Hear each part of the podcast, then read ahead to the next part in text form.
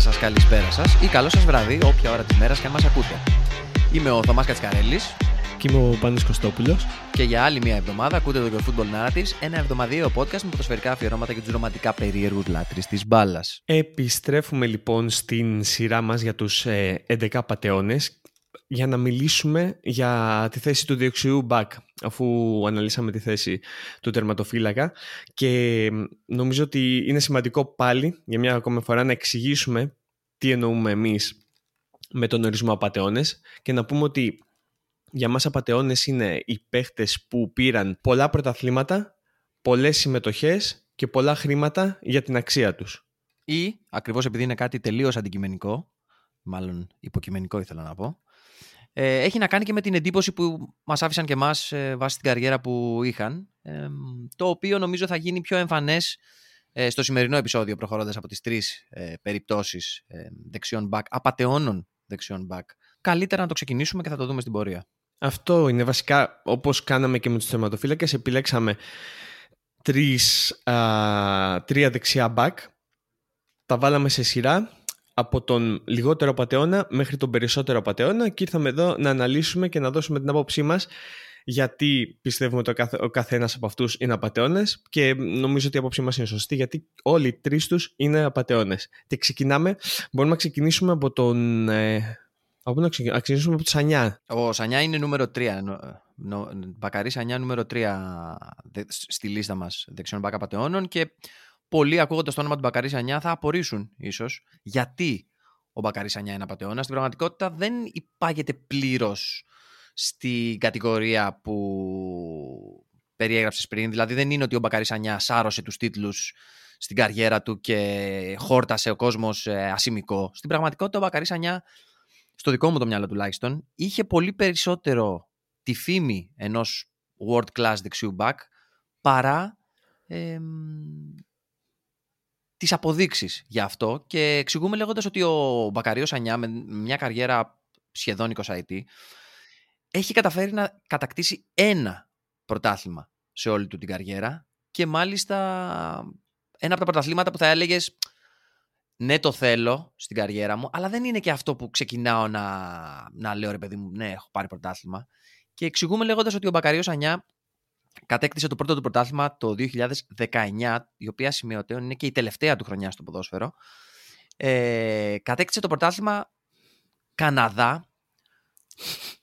Α, Δεν ήξερα ότι υπάρχει καν πρωτάθλημα Καναδά. Νομίζω Ούτε ότι ήταν εγώ, κομμάτι του νόμιζα, όταν, MLS. το, όταν το κοιτάγαμε, νόμιζα ότι μου, λέ, μου, μου 'λεγε στο πρωτάθλημα MLS και λέω, Α, οκ, πήρε ξέρω εγώ το Montreal το πρωτάθλημα MLS, αλλά όχι, είναι το πρωτάθλημα Καναδά, Καναδά δηλαδή υπάρχει πρωτάθλημα Καναδά όντως με τι δύο ομάδες. Δύο ομάδες τώρα, γιατί γίνεσαι και εσύ εριστικός. Το πρωτάθλημα Καναδά είναι ένα, μια ιστορικότατη διοργάνωση, η οποία ιδρύθηκε το 2008 για να συμμετέχουν προφανώς οι καναδικές ομάδες, οι οποίες δεν μπορούσαν να συμμετέχουν στο MLS. Ε, με, για να δώσουμε κάποια στοιχεία, με, με πρόσφατο πρωταθλητή το Μοντρεάλ με 4 κούπες, ενώ η, ο πολυνίκης του θεσμού είναι το Toronto FC με 7 κούπες. Ε, Σκεφτόμενος ότι το καναδικό πρωτάθλημα ξεκίνησε το 2008, δηλαδή να έχει 13 χρόνια ιστορίας, μιλάμε για πφ, μια ομάδα φόβητρο στον Καναδά, λιώνει τα χιόνια, ε, κάνει τις λίμνες να αχνίζουν ε, με τις κούπες που έχει φέρει. Ε, και είναι μάλιστα και η ομάδα ε, το Toronto με την οποία κοντραρίστηκε το Montreal Impact το οποίο αγωνίστηκε και θριάμβευσε ο Μπακαρής Ανιά.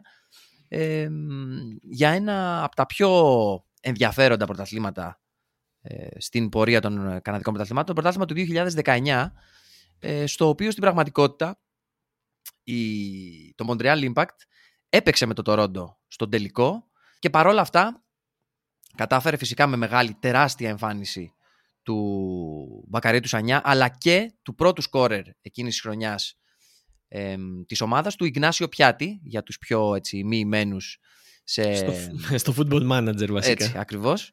Και ξεκινάμε λέγοντας ότι ο Μπακαρή Σανιά έχει κατακτήσει μόνο ένα πρωτάθλημα και αυτό είναι το πρωτάθλημα Καναδά, γιατί ο- όταν τον συζητάγαμε, όταν συζητάγαμε ποιοι στο μυαλό μας μπορεί να χαρακτηριστούν ως απαταιώνες δεξιμπάκ, το όνομα του Σανιά δεν είναι από αυτά τα πρώτα που σου έρχονται στο μυαλό. Αλλά αν κοιτάξεις την καριέρα του και το τι έχει κάνει, ε, σκέφτεσαι, «Πφ, ρε μεγάλε, πώς τα έκανες όλα αυτά, ξέρω εγώ. Και γιατί, πώς κατάφερες παίζοντας εκεί τόσα χρόνια σε αυτές τις ομάδες να πανηγυρίσεις το τέλος της καριέρας σου μόλις ένα πρωτάθλημα και δει το πρωτάθλημα Καναδά. Είναι, είναι ενδιαφέρον το ότι ξεκίνησες από το τέλος γιατί όπως κοίταγα να δω την καριέρα του να δω στοιχεία για την καριέρα του Σανιά στον Καναδά επειδή δεν είχα ιδέα για ότι πήγε στον Καναδά α, βρήκα ένα podcast ενός Καναδού ο οποίος έκανε introduction στον Σανιά και λέω, ε, ήταν ένα podcast και έλεγε τάδε το όνομα και μετά Μπακαρί Σανιά και λέω, οκ, είναι κάποιος οπαδός της Μόντρεαλ, ο οποίος θέλει να, θέλει να μιλήσει για τον Μπακάρι Σανιά, όπως μιλάμε εμείς, αλλά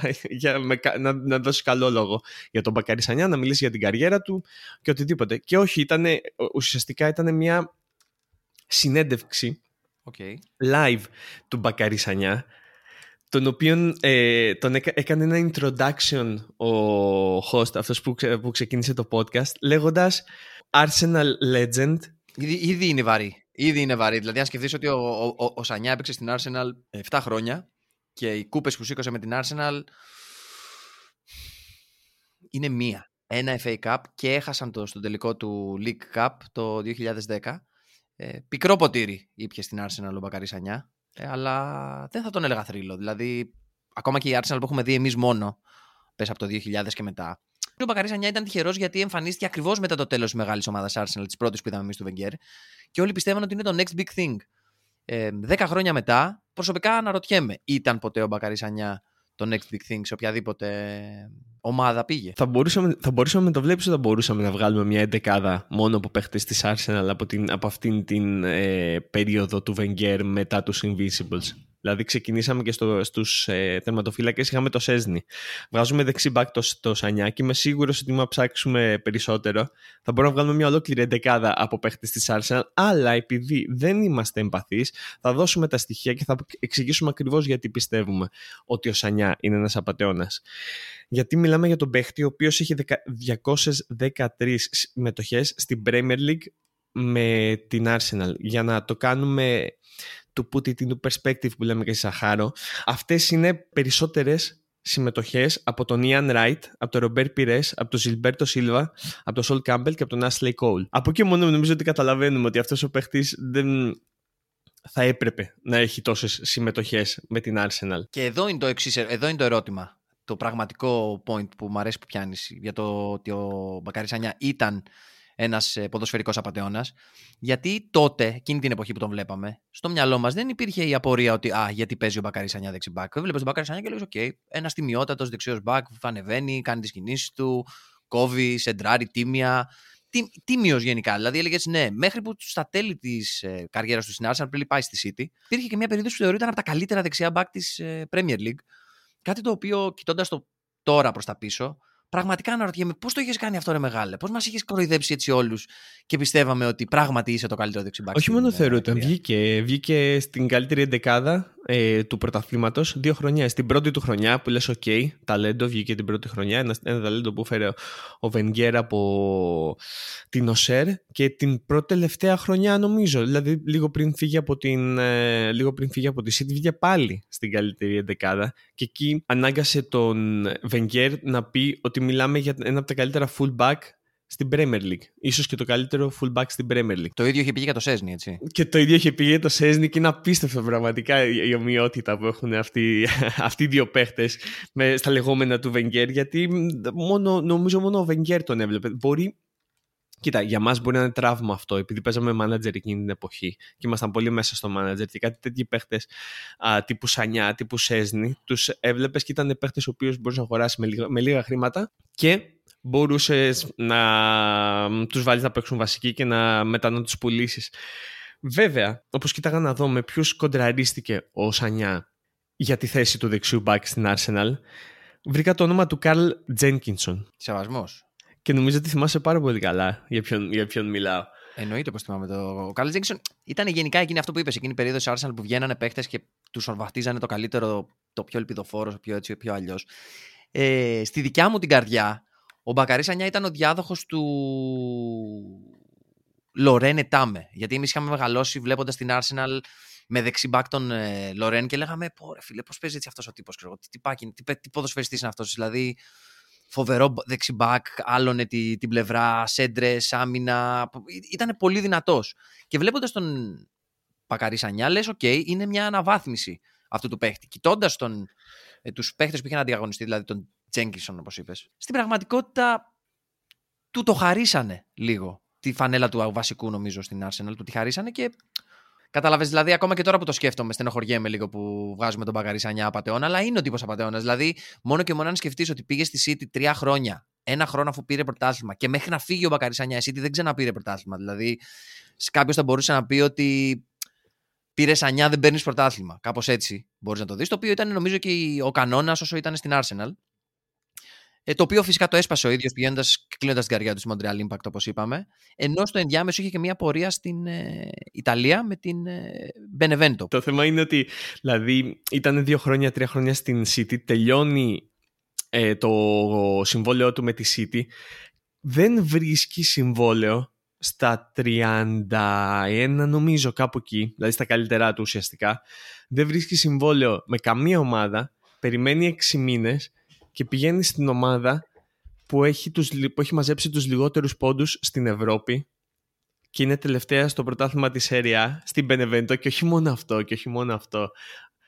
Α, πηγαίνει στην Benevento και λέει ότι εγώ ήρθα εδώ κάνω quote αυτή τη στιγμή γιατί βλέπω το πάθος, τη χαρά, την αγάπη και τη φιλοσοφία αυτής της ομάδας που ταιριάζει πολύ στα χνότα μου δηλώνει επίσης αειδιασμένος με το μοντέρνο ποδόσφαιρο και τα λεφτά και το που έχουν μπει στο ποδόσφαιρο ενώ έχει παίξει στη Manchester City. Έχει πάει στη Manchester City ελεύθερος ακριβώς για να πάρει τα λεφτά και να διεκδικήσει τις κούπες, όπως μας είχε πει τότε. Κράζοντας την Arsenal που δεν έχει κάνει μεταγραφές και πάει στην Benevento και λέει αυτό. Είναι πραγματικά, πραγματικά απίστευτο. Πραγματικά είναι θεούλης. Είναι θεούλης. Είναι θεούλης. Είναι... Νομίζω ότι δικαιωματικά παίρνει τη θέση νούμερο 3 του απαταιώνα δεξιού μπακ και για την ε, πορεία του στις μεγάλες ομάδες Arsenal και City, αλλά κυρίως για την πορεία του μετά από αυτές. Γιατί θες να τον δούμε σαν έναν ποδοσφαιρικό επαναστάτη. Θες να πούμε ότι πήγε στο μικρό γαλατικό χωριό της Μπενεβέντο για έξι μήνες, κάνοντας 13 συμμετοχές και πατώντας, αν θες,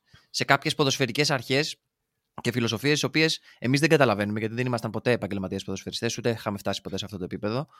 Ε, δεν νομίζω ότι ούτε ο Μπακαρής Σανιά τι καταλάβαινε. Νομίζω ότι τα περισσότερα τα έλεγε για να τα πει προσωπικά αλλά ίσως είμαι λίγο πιο εριστικός μαζί του γιατί το είχα πιστέψει. Είναι ένας από τους παίχτες του οποίους στο μυαλό μου ήταν κλειδωμένο. Ότι όχι, εντάξει, πακάρι Σανιά, ξέρω εγώ, εγγύηση. Δεξί μπακ, ε, λύθηκε. Πήγε ο Σανιά στη City, πω, πω καλά, η City δεν θα χάνει με τίποτα. Δεν έγινε έτσι ακριβώς. Η, η, η, αλήθεια είναι ότι στο podcast που άκουσα εκεί με τον Καναδό που έκανε introduction το Σανιά ως έναν Arsenal legend α, δεν μίλησε για ποδόσφαιρο Σανιά και δεν μίλησε για την πορεία του μίλησε για το πώς αντιμετωπίζουν οι παίχτες το ποδόσφαιρο ε, δηλαδή έδωσε ηθικά διδάγματα μίλησε και δεν ξέρω άμα ποιον τρολάρει, άμα τρολάρει εμάς, άμα τρολάρει τον εαυτό του, άμα τρολάρει τους Καναδούς. Αλλά ξέρει το άλλο περίεργο για μένα, ότι και οι τρεις παίχτες που αποφασίσαμε να μιλήσουμε ε, σε αυτό το podcast είναι παίχτες που παίξανε στην Premier League και είναι παίχτες που για μας είναι απαταιώνες επειδή, επειδή παίξανε στην Premier League και επειδή είχαν τόσες συμμετοχές στην Premier League. Δηλαδή στους τερματοφύλακες μιλήσαμε πολύ για τους, ε, για, για τους δύο ουσιαστικά που πήγανε στην Ιταλία και λέγαμε οκ, για ποιο λόγο παίζουν, για, για, για ποιο λόγο παίζει ο Σέσνη βασικό στη Juventus κτλ. Αλλά τώρα βάζουμε, βάζουμε full back, δεξί back που OK, okay, δεν μπορώ να κρίνω, δεν είμαστε επαγγελματίες ποδοσφαιριστές από ό,τι είπες, αλλά άμα δεν μπορείς να παίξεις δεξί back, δεν μπορείς να παίξεις καμία θέση, νομίζω. Ναι, αυτή ήταν η λαϊκή σοφία για πολλά χρόνια. Βέβαια, τα τελευταία χρόνια έχουν αποδείξει σε πολλές ομάδες οι οποίες βασίστηκαν σε αυτή τη θεωρία ότι εντάξει, δεξί μπακ είναι εύκολη θέση. Άμα δεν μπορείς να παίξεις δεξί μπακ, μην παίζεις ποδόσφαιρο. Δεξί μπακ, αλλά άμα δεν μπορούμε να βρούμε δεξί μπακ, τι κάνουμε. Ε, δεν είναι ακριβώς έτσι. Δηλαδή το βλέπεις και σε μεγάλες ομάδες. Ε, για να μην μιλήσω. Θα μιλήσω για την Μπαρσελόνα κυρίως, η οποία είναι ένα εξαιρετικό παράδειγμα, η οποία μετά την ε, φυγή του Ντάνι Άλβες αποφάσισε να αποσύρει τη θέση του δεξιού μπακ. Δεν είναι δηλαδή ότι πήρε μέτριο δεξιό μπακ, απέσυρε τη θέση και μετά δοκίμαζε, ρε παιδί μου, okay, έχουμε 10 παίχτες κανονικούς που παίζουν, α, βάλε και έναν δεξιό μπακ. Νομίζω έχουν περάσει μορφάρες από εκεί, αλλά οι τύποι δεν ήταν απαταιώνες με αυτή την έννοια, γιατί mm-hmm. και εγώ, αν με έπαιρνε τηλέφωνο ο πρόεδρος της Μπαρσελόνα και μου έλεγε Θες να, να παίξεις δεξί μπακ στην Μπαρσελόνα, ναι, θα έλεγα. Και θα, θα πήγαινα και θα, θα πάλευα εκεί, όσο μέτριος κι αν είμαι, όσο κακός κι αν ήμουν, θα το, το, το, το τιμούσα. Και μετά θα έλεγα Μαγκέ, εγώ έπαιξα δεξί μπακ στην Παρσελόνη. Και κανένας τους δεν, δεν πήρε μ, πέντε πρωταθλήματα, τρία Champions League ή για να γίνω πιο συγκεκριμένος και να περάσουμε στον επόμενο παίχτη, δύο Champions League με διαφορετικές ομάδες όπως ο Χωσέ Μποζίνγκουα ο οποίος Χωσέ Μποζίνγκουα, ε, άμα μπει στο Wikipedia και δεις την σελίδα του, ξεκινάει και λέει είναι ο Χωσέ Μποζίνγκο, ο οποίος είναι Πορτογάλος από το οπουδήποτε κτλ. κτλ, κτλ bla, bla, bla, και μετά περιγράφει τον Χωσέ Μποζίνγκο ως εξής. Μ' αρέσει, μ αρέσει να κάνω quote σήμερα, οπότε θα ξανακάνω quote. Ένα επιθετικό fullback με ευκαινησία και την ικανότητα να ανεβοκατεβαίνει την πλευρά δημιουργώντας προβλήματα στους αντίπαλους αμυντικούς. Είναι αλήθεια. Δεν είναι αλήθεια, πιστεύεις; Δεν πιστεύεις δηλαδή ότι ο Μποζίνγκο. Κοίτα. Κοίτα. Άλλος ένας παίχτης ο οποίος ίσως επειδή ήταν η πόρτο του Μουρίνιο εκείνη την εποχή, ίσως επειδή ήταν γενικά το πορτογαλικό ποδόσφαιρο σε μια άνθηση, ίσως ήταν επειδή θα μιλήσουμε και αργότερα για το, για τον, το TEM των δεξιών back, ε, ειδικά για το πορτογαλικό ποδόσφαιρο, αλλά ο Μποζίνγκοα είχε όλα τα φόντα. Όχι τόσο ίσως προδιαγραφές όσο ο Μπακαρή Ανιά, σαν φυσικές προδιαγραφές, αλλά είχε όλα τα φόντα να πεις ρε παιδί μου, ναι, ένα δεξιμπάκ μοντέρνο, ένα δεξιμπάκ με παραστάσεις, ένα δεξιμπάκ που έχει δείξει το ποιόν του και ένα δεξιμπάκ το οποίο πράγματι και μπορούσε να ανέβει και να μαρκάρει και να σεντράρει και να.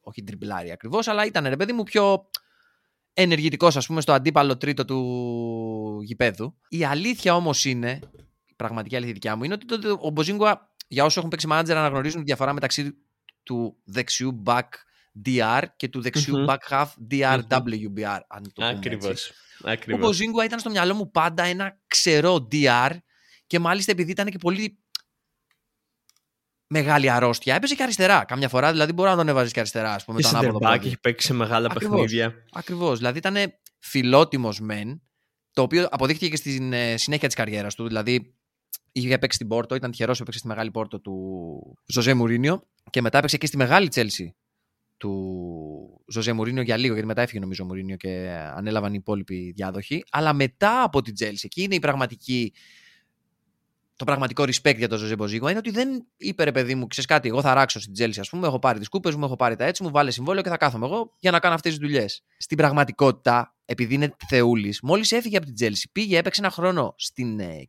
QPR, στην Queen's Park Rangers, βασικός στην Premier League, και μετά, ακριβώς επειδή είναι ακόμα πιο τίμιος, πήγε στην Τουρκία, στην Τραμπζονσπόρ, έπαιξε δύο χρόνια βασικούρα, δηλαδή βασικούρα, άλωσε τα τουρκικά γήπεδα, ε, ό,τι και αν σημαίνει αυτό, και τον τελευταίο του χρόνο τσακώθηκε, δεν ανανέωσε το συμβολέο του, έφυγε και ανάγκασε την ομάδα να έρθει έξι μήνες μετά για να τα βρούνε και να συμφωνήσει να παίξει έξι τελευταίους μήνες στο συμβόλαιό του βασικούρα την τελευταία του χρονιά και να σταματήσει το ποδόσφαιρο.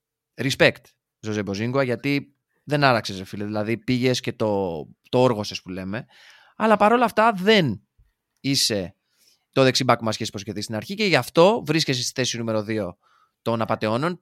Το βασικό λόγο που βρίσκεσαι στη θέση νούμερο 2 θα τον ε, περιγράψουμε αργότερα μιλώντας για θέση νούμερο 1. Για μένα είναι τρεις οι λόγοι. Είναι αυτός που θα περιγράψουμε αργότερα.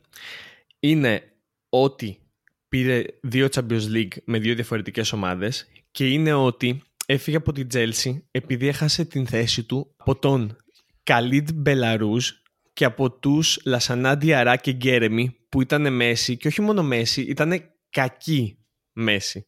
Έχασε, έχασε τη θέση του από αυτούς τους τρεις παίχτες και έφυγε από την Chelsea για να πάει στην QPR. Ενώ πριν από ένα χρόνο, ε, πριν φύγει, είχε δηλώσει ο πρόεδρος της Bayern, ο Ρουμενίγκε, ότι ήταν απογοητευμένος επειδή δεν μπόρεσε να κλείσει τη μεταγραφή του Μποζίνγκουα στην Bayern. Αυτό πώς μου το εξηγείς τώρα; Με τον ίδιο τρόπο που το εξηγούσαμε και εμείς στον εαυτό μας τότε που το παρακολουθούσαμε και λέγαμε Ναι, ρε φίλε, πήγε πάει η Bayern, θέλει τον Μποζίνγκουα, σιγά με τον δώσει Τσέλη τον Μποζίνγκουα.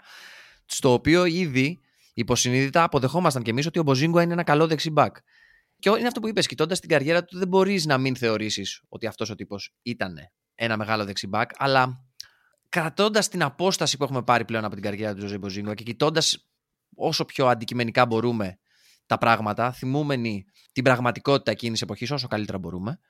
Ε, όχι, Ζωζέ Μποζίνγκο. Όχι, δεν έπρεπε να παίξει την Bayern. Αν και η Bayern έχει μια, ένα ιστορικό ρε παιδί μου, παίρνοντας back, κυρίως back, οι οποίοι τους έβλεπες και δεν σου γεμίζανε το μάτι και παρόλα αυτά αφήσαν ιστορία. Δηλαδή... Ναι, αλλά μιλάμε για, μιλάμε για τον παίχτη ο οποίος έχει βγει από, από διάφορα αγγλικά site ως ε, ένας εκ των top 5 χειρότερων μεταγραφών της ε, περίοδου ε, Αμπράμοβιτς και ένας εκ των πέντε χειρότερων παιχτών που πήρε το Champions League τη δεκαετία 2010-2020 και το βλέπω. Δηλαδή, ναι, όντως είναι. Είναι ένας από τους top 5 από τους χειρότερους παίχτες που πήραν το Champions League από το 2010 μέχρι το 2020. Ποιο από τα δύο; Το 4 με την Πόρτο. Το οποίο ο Ζωζέ Ζίκουα δεν ήταν βασικός. Γιατί ποιος ήταν βασικός στο ΜΑ. Βασικός ήταν ένας ένας δεξιός μπακ, ο οποίος όσο περισσότερο το σκεφτόμασταν, τόσο περισσότερο ήμασταν σίγουροι ότι είναι η θέση νούμερο ένα στους ε, απαταιώνες δεξιούς μπακ, τουλάχιστον με τον τρόπο που βλέπουμε εμείς τα πράγματα.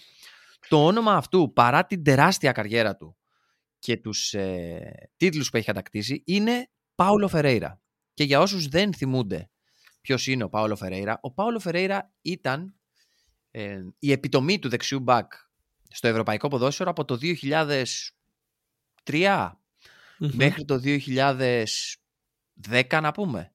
Επιτομή το λέω χαριτολογώντας γιατί στην πραγματικότητα ο Πάολο Φερέιρα ήταν για όσους έχουν παρακολουθήσει ελληνικό ποδόσφαιρο μια πολύ εκλεπτισμένη μορφή του Τάσου Πάντου στο δικό μου το κεφάλι. Δηλαδή ένας τίμιος αυτό, δεξιός μπακ, ο οποίος έπαιζε και αριστερά επίσης γιατί ήταν πολυθεσίτης και πολυμήχανος, αν θες, ο Παύλο Φεραίρα, το οποίο το απέδειξε στην καριέρα του και με άλλους τρόπους αργότερα. Ε, Οδηγούμενος στο να κατακτήσει δύο Champions League, ε, δύο Euro, ένα Europa League και ένα UEFA, 7 πρωταθλήματα, 8 κύπελα, 10 κύπελα πώ έχει πάρει. Κάτι το οποίο το κοιτάς και λες. Ωραία, φίλε. Όχι μόνο, όχι μόνο τα κατέκτησε, έχει παίξει σε τέσσερις τελικούς. Βασικά έχει παίξει σε τρεις τελικούς α, με, τη, με τις ομάδες του και έχει παίξει και με, στον τελικό του 2004 με την Ελλάδα, το οποίο μάλλον ήταν αυτό που το άξιζε. Έχει παίξει και στους δύο τελικούς Europa League με την Πόρτο και με την Chelsea και έχει παίξει σε έναν από τους δύο τελικούς Champions League, σε αυτόν ε, με την Πόρτο. Ήταν ε, βασικός και το θέμα είναι, όχι μόνο αυτό, το θέμα είναι ότι έμεινε στην Chelsea για πόσε σεζόν, για πόσε σεζόν, ήταν 9 σεζόν. Μιλάμε για 220 μάτς, 9 σεζόν, το οποίο ουσιαστικά δεν είναι τίποτα. Αλλά δεν είναι τίποτα επειδή είναι κάπου στα 24 παιχνίδια μέσω όρο να πούμε τη σεζόν. Αλλά δεν είναι τίποτα γιατί προφανώς έπαιξε τρία χρόνια. Μετά τον διαδέχτηκε ο Μποζίνγκουα και έχασε τη θέση του από τον Μποζίνγκουα, ο οποίος έχασε τη θέση του από τον Γκέρεμι και από τον ε, Λασανά Ντιαρά και μιλάμε ήταν πολύ βαθιά στον πάγκο της Chelsea και έμεινε εκεί για του προσφέρει ένα συμβόλαιο 5, 5 ετών και έκλεισε την καριέρα του στην Chelsea. Είναι απίστευτο ότι έκλεισε την καριέρα του στην Chelsea αυτό ο τύπος και αποθεώθηκε και όταν έκλεισε την καριέρα του στην Chelsea. Αυτός yeah. όντως είναι ένας τρίλος της Chelsea. Άσχετο με ότι είναι και επίσης ο, ο μεγαλύτερος απαταιώνας δεξιός back για μας, είναι ένας τρίλος της Chelsea, ναι. Είναι μεγάλος απαταιώνας και θρύλος της Chelsea. Κυρίως γιατί πραγματικά στο μυαλό μας καρφώνεται όταν κάνει την, τη μεταγραφή, μια από τις ακριβότερες μεταγραφές δεξιού back στην Ευρώπη εκείνη την εποχή, πηγαίνοντας από την Πόρτο στην ε, Chelsea, όντας κάπου στα 20 εκατομμύρια, αν θυμάμαι καλά. Ε, δεν όσο, υπήρχε... όσο, συγγνώμη, όσο έκανε και ο Μποτζίκουα. Έτσι. Γιατί αν ξέρεις να αγοράζεις, πληρώνεις καλά. Ε, στην πραγματικότητα όμως ο Πάουλο Φερέιρα δεν θα μπορούσε ποτέ να ξεπληρώσει αυτά τα 20 εκατομμύρια στην Chelsea αν δεν καθόταν μέχρι τελευταία στιγμή, μέχρι Μέχρι πραγματικά να του πούνε, έλα, σε παρακαλώ, Πάουλο, ξέρω, μπορείς να φύγεις. Δεν γίνεται άλλο, ξέρω. Μεγάλωσες, μεγαλώσαμε κι εμείς. Πέρασε ο καιρός. Τον αγαπήσαν η αλήθεια. Είναι τον αγαπήσει, ξέρεις τι θέση, να σου πω τι θέση έχει τώρα στην Τσέλσι. Γιατί είναι ακόμα στην Τσέλσι και δουλεύει στην Τσέλσι. Είναι υπεύθυνος δανεικών παιχτών. Είναι απίστευτη θεσάρα. Και εδώ καταλαβαίνεις γιατί είναι μεγάλο, μεγάλο, μεγάλο, μεγάλος. Γιατί η Τσέλση είναι η ομάδα με τους περισσότερους δανεικούς στην Ευρώπη εδώ και πόσα χρόνια, ξέρω εγώ. Πραγματικά είναι μια δουλειά που θα πίστευε κανείς ότι, OK, πόσους παίχτες να έχει δανεικού μια ομάδα, να έχει δύο, να έχει πέντε, να έχει 7, να τους παρακολουθεί. Όχι. Ο Παύλο Φερέιρα παρακολουθεί γύρω στους 30 παίχτες δανεικού. Δηλαδή έχει μια ομάδα στην, στην πραγματικότητα για πάρτι του. Μπορεί να σου πει ότι εγώ έβγαλα τον Mason Mount ή τον Rhys James μόνο και μόνο τον Τρεβό Τσαμπολά, οποιοδήποτε, μόνο και μόνο επειδή είναι υπεύθυνος δανεικών παιχτών. Δηλαδή τον παίρνουν τηλέφωνο και δίνει συνεντεύξει. Γι' αυτό το βρήκα, ε, για να τους εξηγήσει πώς παίζει ο Mason Mount ή ο Rhys James όταν είναι δανεική. Και λέω, τι θεσάρα έχεις βρει; Η αλήθεια είναι ότι η επιτυχία του στο κομμάτι του... των δανεισμών της Chelsea φαίνεται και από τον αριθμό των δανεικών της Chelsea που γυρνάνε και παίζουν τελικά στη Chelsea. Που εντάξει, ο Πάλο Φεραίρα νομίζω. Δεν είμαι σίγουρος αν υπαγόταν, ας πούμε, ο, ο Λουκάκου σε αυτή την κατηγορία, αλλά βλέπεις, ας πούμε, παίχτες οι οποίοι πήγαν, ξεχώρισαν και μετά απλά δεν τους ξαναείδε ποτέ κανένα στην Τζέλση. Αυτό δεν είμαι σίγουρος αν φταίει ο Πάολο Φεραίρα. Δηλαδή είμαι σίγουρος αν ο Πάολο Φεραίρα πάει στον εκάστοτε προπονητή της Chelsea και του πει: Κοίταξε να δεις, έχουμε πέντε παιχτάκια, ζεστά. Τους έχω παρακολουθήσει εγώ όλο τον χρόνο. Έπαιζε δανεικός στη Βίτεσε, ταλεντάρα. Έπαιζε, ξέρω εγώ, δανεικός εδώ εκεί παραπέρα. Η Βίτεσε την αναφέρω γιατί είχε στείλει τον Λούκας Πιαζόν για χρόνια στη Βίτεσε η Τσέλσι. Τότε αναρωτιόμουν πώς γίνεται η Τσέλσι να συνεχίζει να πληρώνει τον Λούκα Πιαζόν μετά από 3-4 χρόνια δανεικός. Πλέον δεν, δεν αναρωτιέμαι γιατί ξέρω ότι υπεύθυνος για όλες αυτές τις επιλογές, ε, από ό,τι φαίνεται, ήταν είναι η τεράστια μορφή Παόλο Φεραίρα, ο οποίος, όπως φαίνεται τουλάχιστον από τα πεπραγμένα του σαν ε, διοικητικός τέλεχος, ε, μπόρεσε, είναι από τις μοναδικές περιπτώσεις απαταιώνων, μπόρεσε και μετέφερε την ποδοσφαιρική απαταιωνιά του και μετά τη λήξη καριέρας του. Δηλαδή είναι, είναι μοναδικό. Ο full back με τις περισσότερες συμμετοχές στην ιστορία της Chelsea και θα ήθελα να κλείσουμε έτσι για τον Πάολο Φερέιρα και να ρωτήσουμε εσάς ποιοι πιστεύετε ότι είναι το top 3 των απαταιώνων δεξιών back από όσα έχετε δει μέχρι τώρα. Απικοινωνήστε μαζί μας σε Facebook, Instagram ή μπείτε στο site μας και εκεί μπορεί να αφήσετε comment. Ακούστε τα podcast, δώστε μας το feedback σας, θέλουμε τα like σας, θέλουμε τα share σας και όλα αυτά τα social media σκηνικά. Στη συντροφιά σας ήταν ο Πάνος Κωστόπουλος και ο Θωμάς Κατσικαρέλης και θα τα πούμε την επόμενη εβδομάδα με ένα καινούριο επεισόδιο. Ευχαριστούμε. Γεια σας. Γεια σας. Γεια σας.